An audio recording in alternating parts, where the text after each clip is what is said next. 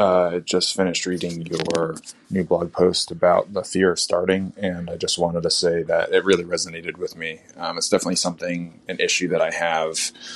Uh, I think also kind of throughout my life, but especially in my hobby, and just kind of the um, the, the difficulties of being a perfectionist and, and wanting to do things right, and also feeling that if you do it wrong, it might jeopardize the whole. Although, of course, not acknowledging that not doing things at all also kind of jeopardizes it, and you know, momentum has its own effect. Um, so yeah, I just uh, just wanted to let you know that that resonated, and I would love to see that be some content in an upcoming podcast. Um, but otherwise, yeah, hope doing well. Uh, keep up the great work, and um, talk to you soon. Bye. This is Frank T. from Middle Kingdoms Adventure and Trading Co., and you're listening to Roleplay Rescue.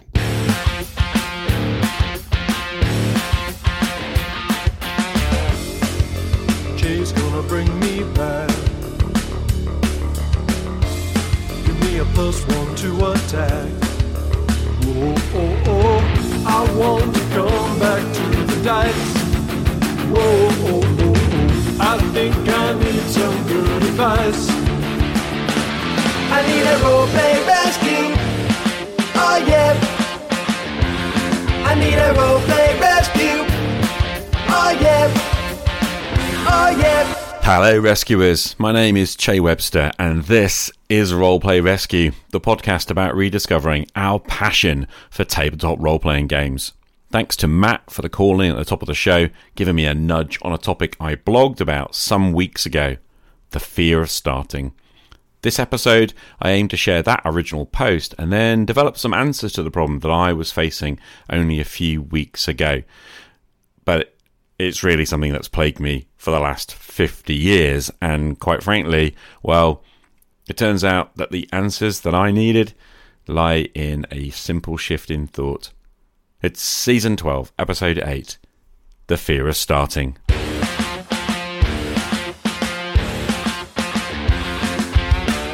Do you ever find yourself not physically starting something, but instead spending inordinate amounts of time and effort reading, researching, and trying to decide where to start? If not, I envy you. It's a particular problem I have and have been struggling with again. In simple terms, this is the resistance in a pretty unsubtle form. The underlying fear, as far as I can tell, is that I will make a start and then discover that I am doing it wrong. In other words, the nagging worry is that sometime during the creative process, I will discover that my ideas don't work and I'll need to start all over again. It's easier to do nothing. My specific form of doing nothing is to do something that isn't really the thing I need to get started on, but rather to go and research for ideas. I read for books, thumb through websites, read advice, and generally completely fail to begin. As time passes, another fear rises. Am I ever going to actually do this thing? This paralysis has inflicted and coloured my entire life.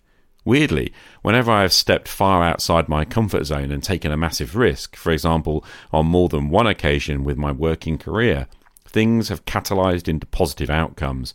Better jobs and more rewarding results have arisen from seemingly crazy risks. But I don't take those kind of risks with my hobby, and I am curious to discover why.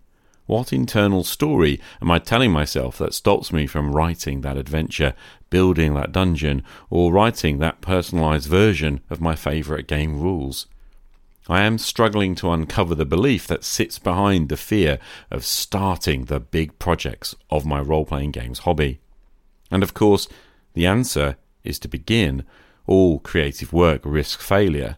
In my experience, most of my efforts to strike out into new territory present obstacles and mistakes, but mistakes are for learning from, obstacles are for overcoming, and risks are made to be taken. Sit down and begin, I tell myself. My hands feel paralyzed, as if Medusa herself had made eye contact with my creative soul. Admitting the problem is, I think, part of the solution. Speaking it out loud or typing it in public, that begins the process of change. Now my conscious mind begins to seek to uncover the unconscious impediment. Perhaps, having noticed the habit, I can simply start somewhere. The challenge, as always, is simply to begin.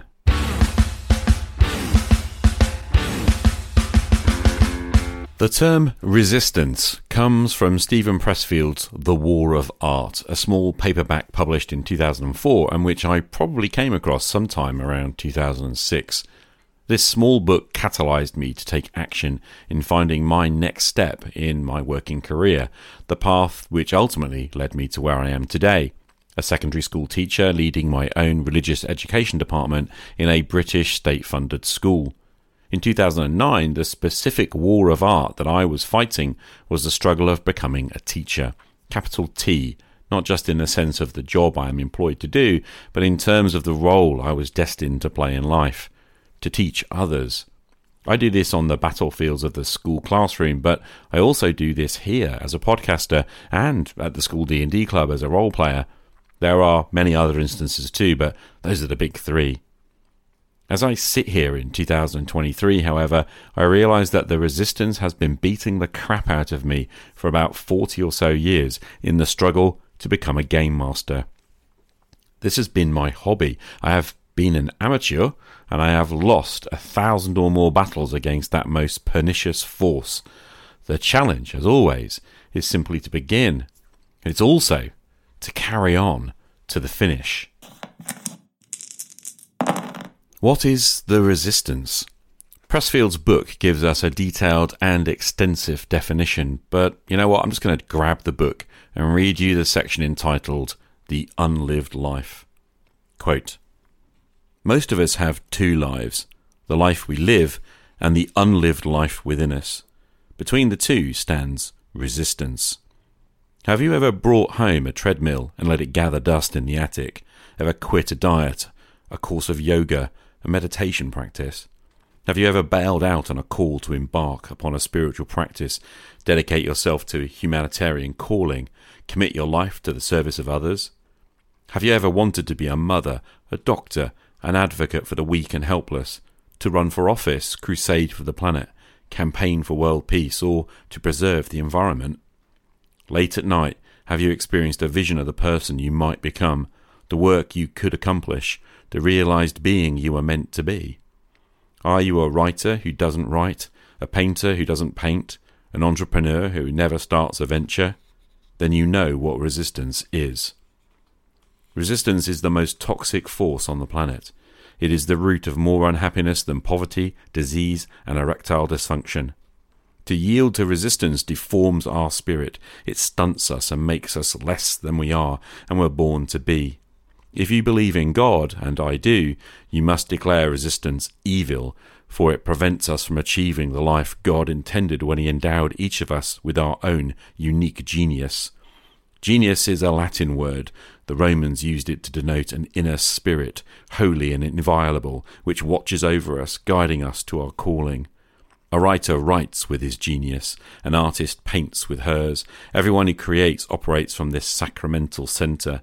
It is our soul's seat, the vessel that holds our being in potential, our star's beacon and Polaris. Every sun casts a shadow, and genius's shadow is resistance. As powerful as is our soul's call to realization, so potent are the forces of resistance arrayed against it. Resistance is faster than a speeding bullet, more powerful than a locomotive, harder to kick than crack cocaine. We're not alone if we've been mowed down by resistance. Millions of good men and women have bitten the dust before us. And here's the biggest bitch. We don't even know what hit us. I never did. From age 24 to 32, resistance kicked my ass from east coast to west and back again 13 times, and I never even knew it existed. I looked everywhere for the enemy, and I failed to see it right in front of my face. Have you heard this story? Woman learns she has cancer, six months to live. Within days, she quits her job, resumes the dream of writing Tex Mex songs she gave up to raise a family, or starts studying classical Greek, or moves to the inner city and devotes herself to tending babies with AIDS. Woman's friends think she's crazy. She herself has never been happier. There's a postscript. Woman's cancer goes into remission. Is that what it takes? Do we have to stare death in the face to make us stand up and confront resistance? Does resistance have to cripple and disfigure our lives before we wake up to its existence? How many of us have become drunks and drug addicts, developed tumours and neuroses, succumbed to painkillers, gossip, and compulsive cell phone use, simply because we don't do that thing that our hearts, our inner genius, is calling us to do? Resistance defeats us. If tomorrow morning, by some stroke of magic, every dazed and benighted soul woke up with the power to take the first step towards pursuing his or her dreams, every shrink in the directory would be out of business. Prisons would stand empty. The alcohol and tobacco industries would collapse, along with the junk food, cosmetic surgery, and infotainment businesses. Not to mention pharmaceutical companies, hospitals, and the medical profession from top to bottom. Domestic abuse would become extinct, as would addiction, obesity, migraine headaches, road rage, and dandruff. Look in your own heart. Unless I'm crazy, right now, a still small voice is piping up, telling you, as it has 10,000 times, the calling that is yours and yours alone. You know it. No one has to tell you. And unless I'm crazy, you're no closer to taking action on it than you were yesterday or will be tomorrow. You think resistance isn't real? Resistance will bury you. You know, Hitler wanted to be an artist. At 18, he took his inheritance, 700 kronen, and moved to Vienna to live and study. He applied to the Academy of Fine Arts and later to the School of Architecture. Ever see one of his paintings? Neither have I. Resistance beat him. Call it overstatement, but I'll say it anyway. It was easier for Hitler to start World War II than it was for him to face a blank square of canvas.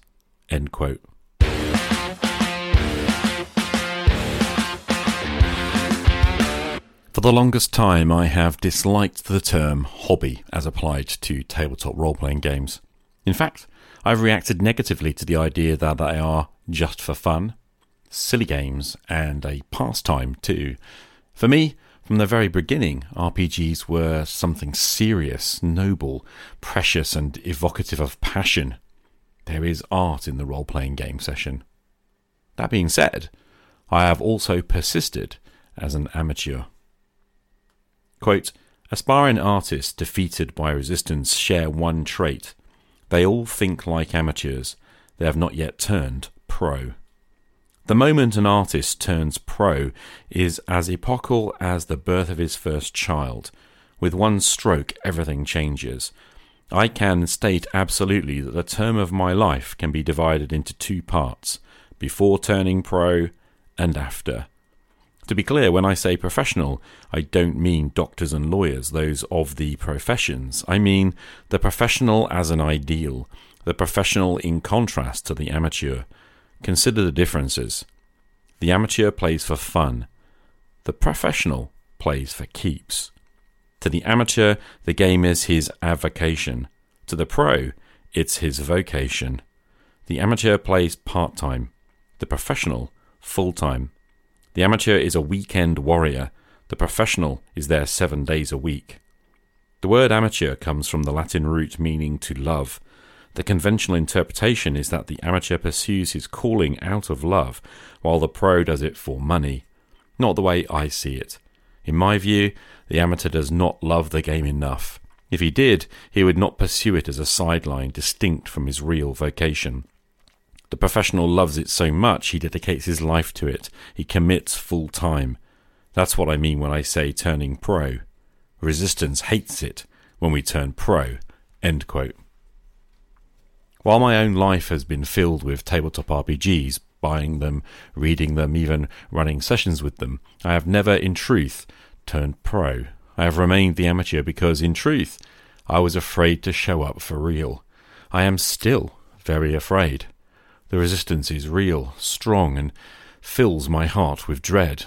But the other day I was browsing something that I can't even remember online, and I was reminded of Steven Pressfield's name. I was reminded of the War of Art, but I also did a web search and arrived at stevenpressfield.com. That's Steven with a V. The site has a useful tool for identifying which of his books on the resistance might be the most appropriate. I didn't know that he had written more on the topic, by the way, so I got curious. And I downloaded and started to read Put Your Ass Where Your Heart Wants to Be. This book changed my perspective. By the end, I was convinced the next stage in my life is to reinvent myself, not only as a teacher, but as the professional role player.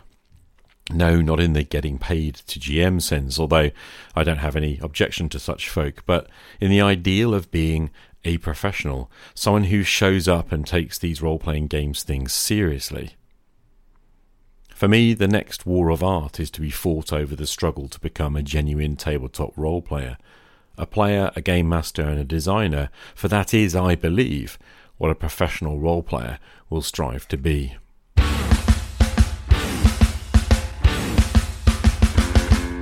Grand words, all that. The reality is that the resistance is kicking me all over the place, and that's why I'm talking about it here. The fear of starting remains a big challenge. But for me, the fear of turning up and doing the work every day is a problem. And to cap it all, as Pressfield tells us, the fear of finishing, of shipping the work, of submitting the manuscript, of sharing what we've created, that is the hardest challenge of all. Resistance hates folk who begin, despises those who work through the middle, and will try to kill those who seek to finish. Quote, Resistance is the most toxic force on the planet. Let me illustrate by talking about the three battlefields that I'm fighting on right now. Perhaps it's foolish to fight on three fronts, if the evidence of the last World War is anything to go by, but on three fronts I am committed. Until the resistance is defeated, the professional will show up and serve their time in the field. The first project I began was the fantasy solo game that you heard me share in episode 2, Crag's Ruin. The game goes on week by week as I sit down for at least one hour on a Sunday and roll some dice. This game is for me. It's my private exploration of the realm of fantasy solo gaming. It's my education about otherworld immersion, seeking to feel my way into the kind of fantasy that I truly feel expresses my love of the genre, and it's played with D100 powered by BRP and is intended to be played until I've learned what I came to learn. Because this is an emergent solo campaign, I have no idea how long that game will take to play. The second project is the Stars Darkened science fiction game, which is played on Saturday nights bi weekly with a group of friends, which Roleplay Rescue brought into my life. I promised that we would play for six sessions and then review. It's an experiment in otherworld immersive role playing, rules behind the GM screen in an SF setting. This one is where the resistance is fighting hardest because this one is the one I fear the most. For that reason, this one is the project which is about learning persistence. To quote Pressfield from Put Your Ass Where Your Heart Wants to Be, quote, Watashi don't care how you feel.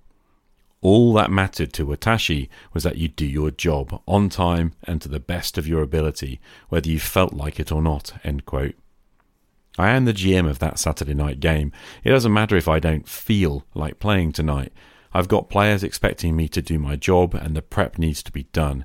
I need to show up and play that game to the best of my ability through six sessions, as agreed, because that's what it means to be pro. The third project is exciting me to the max. The muse is upon me, it seems, and I plug away night after night, writing for an hour per day.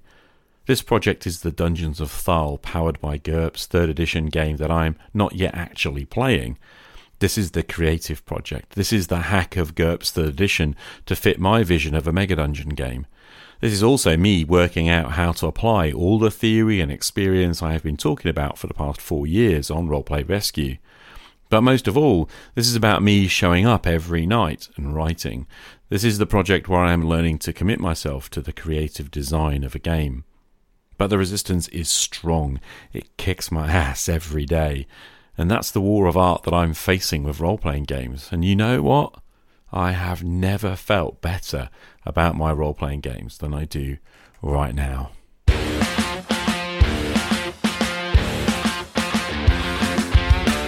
Every morning I get up and begin a routine that takes me to work. I teach all day and I exhaust myself on the battlefield of the classroom. But now that I'm a pro, I come home and I begin a routine that leads me to cook, eat, pray, blog, tiny prep, and then sit down and write for an hour. The hardest part is getting my ass where my heart wants me to be in the chair, in front of my laptop, writing. Quality doesn't matter. What matters is that I sit down and write that I serve my time, the one hour in that chair. The project right now is Thal, that's the focus.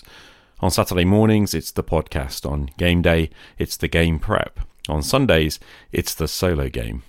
Along the way, the tiny prep fuels each project in small ways. Maybe I add a room to the Mega Dungeon, or I add something to the Stars Darkened universe, whatever. I roll that tiny prep die when I can't do anything else, but then I get my ass in the chair and I write. I'm learning to use the Pomodoro technique when I sit in the chair.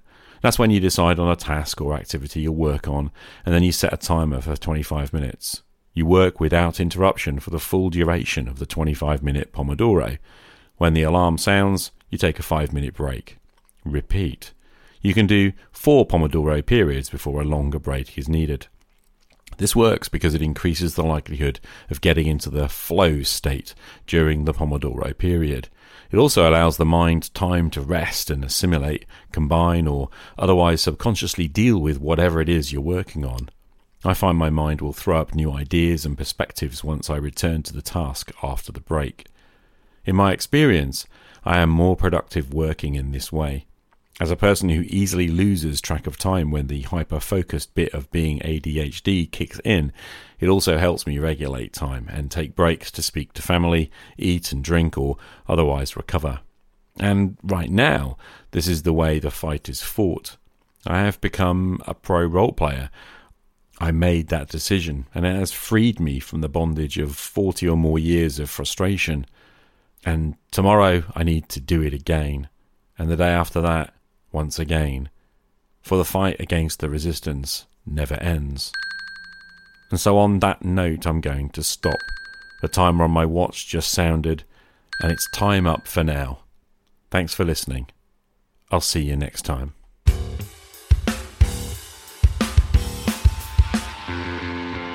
As you know, I love to hear from you, so if you've got a question or comment, then please hop over to speakpipe.com slash roleplayrescue, where you can leave anything up to a 90 second message. If you prefer, just open up your voice memo app on your device and record what you want to say, and then email it directly to me via hello at rpgrescue.com. For now, well, I got a whole bunch of call ins. Take it away, Jason. HA Jason here. Listen to 1204 on combat. Just want to mention that um, I was thinking, wait a minute, BX has them trying to parlay before they get into combat. And I mean, it does. So that's, you know, they don't dive right into combat. They do get into combat pretty quick. But um, I, I do like that Moldvay has them trying to parlay with the monsters, though. I, I think it's important in examples to show that that's an option in the game. You don't just have to fight. I mean, obviously they still end up fighting, but I, but I mean, it shows the genius of what BX is, right? BX is maybe the the purest procedural version of D and D, and gives such clear examples from everything from you know how to run the game in a procedural manner to designing adventures to some great examples. Um, so yeah, no wonder the OSR are kind of built around BX, you know, as opposed to say Holmes or as opposed to say Moldvay, just because BX is so concise and clear. And I, I don't know, it's just a, a, a great work. But gr- great episode on combat. Some some interesting thoughts. It, it got my mind thinking, and um, yeah, we'll we'll see where that leads me to. But thank you for all that you do and all that you keep doing. I really appreciate it. What is a munchkin? Are they not people too? After leaving the hobby in the early 90s and not coming back until the mid 2000s, I never heard the terms munchkins and min maxers. And so while I know the definitions of those words today, I don't know the origin or, you know, when they were used the most. Perhaps they were always used, and I just didn't know that because I was secluded in my bleak northern industrial town. Yeah, other ideas are I think the reason why we enjoyed combat as a teenager is because we were teenagers. I think that's, I don't think it has anything to do with being a munchkin or a wargamer. Uh, I was not a wargamer. I didn't even know they existed when I started playing AD&D or any role-playing game for that matter back in the 80s but combat was the most exciting part of the game. Even in recent editions of the Savage Worlds rulebook, it's suggested that you begin with combat because it can be the most exciting part of the game and it, it has the most moving parts. So you can get acclimated with the rules very quickly because you're using a lot of them. Yeah, I think, you know, it's that idea that you that you mentioned the uh, what do I do and how do I do it. Big thanks to Jason and to Frank there talking about the combat episode. I don't think I've got much to add apart from, you know, yeah. um, but actually, Frank did call back. He wanted to comment about, you know, he really liked the intro to the very first episode of the season. Well, he, he called in about that too. Don't worry about taking credit for that hook. Your secret's safe with me. It's not me you have to worry about, it's everybody else I talk to. They may not keep your secret. I did realize that that was actually taken from the book in a later episode because I think you mentioned it. I still think you should have taken credit because, as the saying goes, good artists copy, great artists steal. And I should know as a recovering artist. Hey, Che, it's Jonathan with Sojourners Awake. I really liked the Crag's Ruin episode. Um, I, I just love the old school feel. just uh, rescuing uh, some old ladies' chickens and cows back in some English countryside sounded pretty idyllic. Um, I think you did a good job with it, and uh, establishing a connection between the characters was pretty cool too. Um, but anyway, man, hope you continue to do it. it. Sounded really good, and I'm glad I'm glad you enjoyed it. All right, take care. This is Anthony calling in from Casting Shadows, and I just want to thank you very much for sharing your solo play of BRP. I also wanted to thank you for taking the extra time to dramatize it. As you can tell, I'm calling in from the car, and you know it's a bright, sunny day. There's lots of traffic, but you have made it a much smoother sailing day and much brighter for your efforts. I'm a huge fan of BRP. I've been playing it for a very, very long time, and it was great to hear a play session of it and how you let us in to like your inner life as a solo player in this instance, but also into the more collaborative space that takes place when we're interacting with other people around the table because you had to tell us about your thoughts and reactions to the dice. So it was kind of like a play session, but it was also like watching a solo session. And I really enjoyed how the justification process of a success or a failure or a critical came out. He missed because he lost his nerve in the face of the bear's roar, or it made me wonder what was the reason why they failed their listening check. You know, how was that justified? Anyway, great episode. Jonathan and Anthony, thanks so much for calling in about Crag's Ruin. Continuing the general feedback I've been getting, I've had a few emails as well um, that this is a good thing and people would like me to do more of it, and I'm trying to figure out how to do that. Um, Anthony, on your question at the end there, I, I you got me thinking actually, um, and I, you're right. There was actually, I think, a real value in you know, when the dice are rolled and then you sort of justify what that means in terms of the narrative, right? And I think in the instance of them failing their perception rolls, you know, their their listening rolls and, and what have you, um, I think they were just probably chatting on the track, or maybe I don't know. Would they be? Hmm. He is right, isn't he? It's kind of quite curious. But anyway, just really appreciate the calls and you got me thinking. You know, does this need to be something I do more episodes of?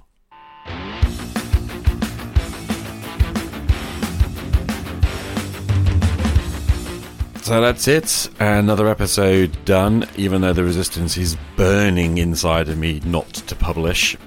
Hopefully, I will. Massive thanks to Matt, Jason, Frank, Jonathan, and Anthony for calling in today. Please keep comments and questions coming. It's speakpipe.com slash roleplayrescue. Thanks also to the Roleplay Rescue torchbearers, shield bearers, and sword bearers, the patrons who support the show through patreon.com slash rpgrescue. Thanks to Jon from Tale the Manticore for all the show music, and a big thanks to you, too, for listening. I hope you found this episode useful. My name is Che Webster. This is Roleplay Rescue. I'll see you again next time. Game on.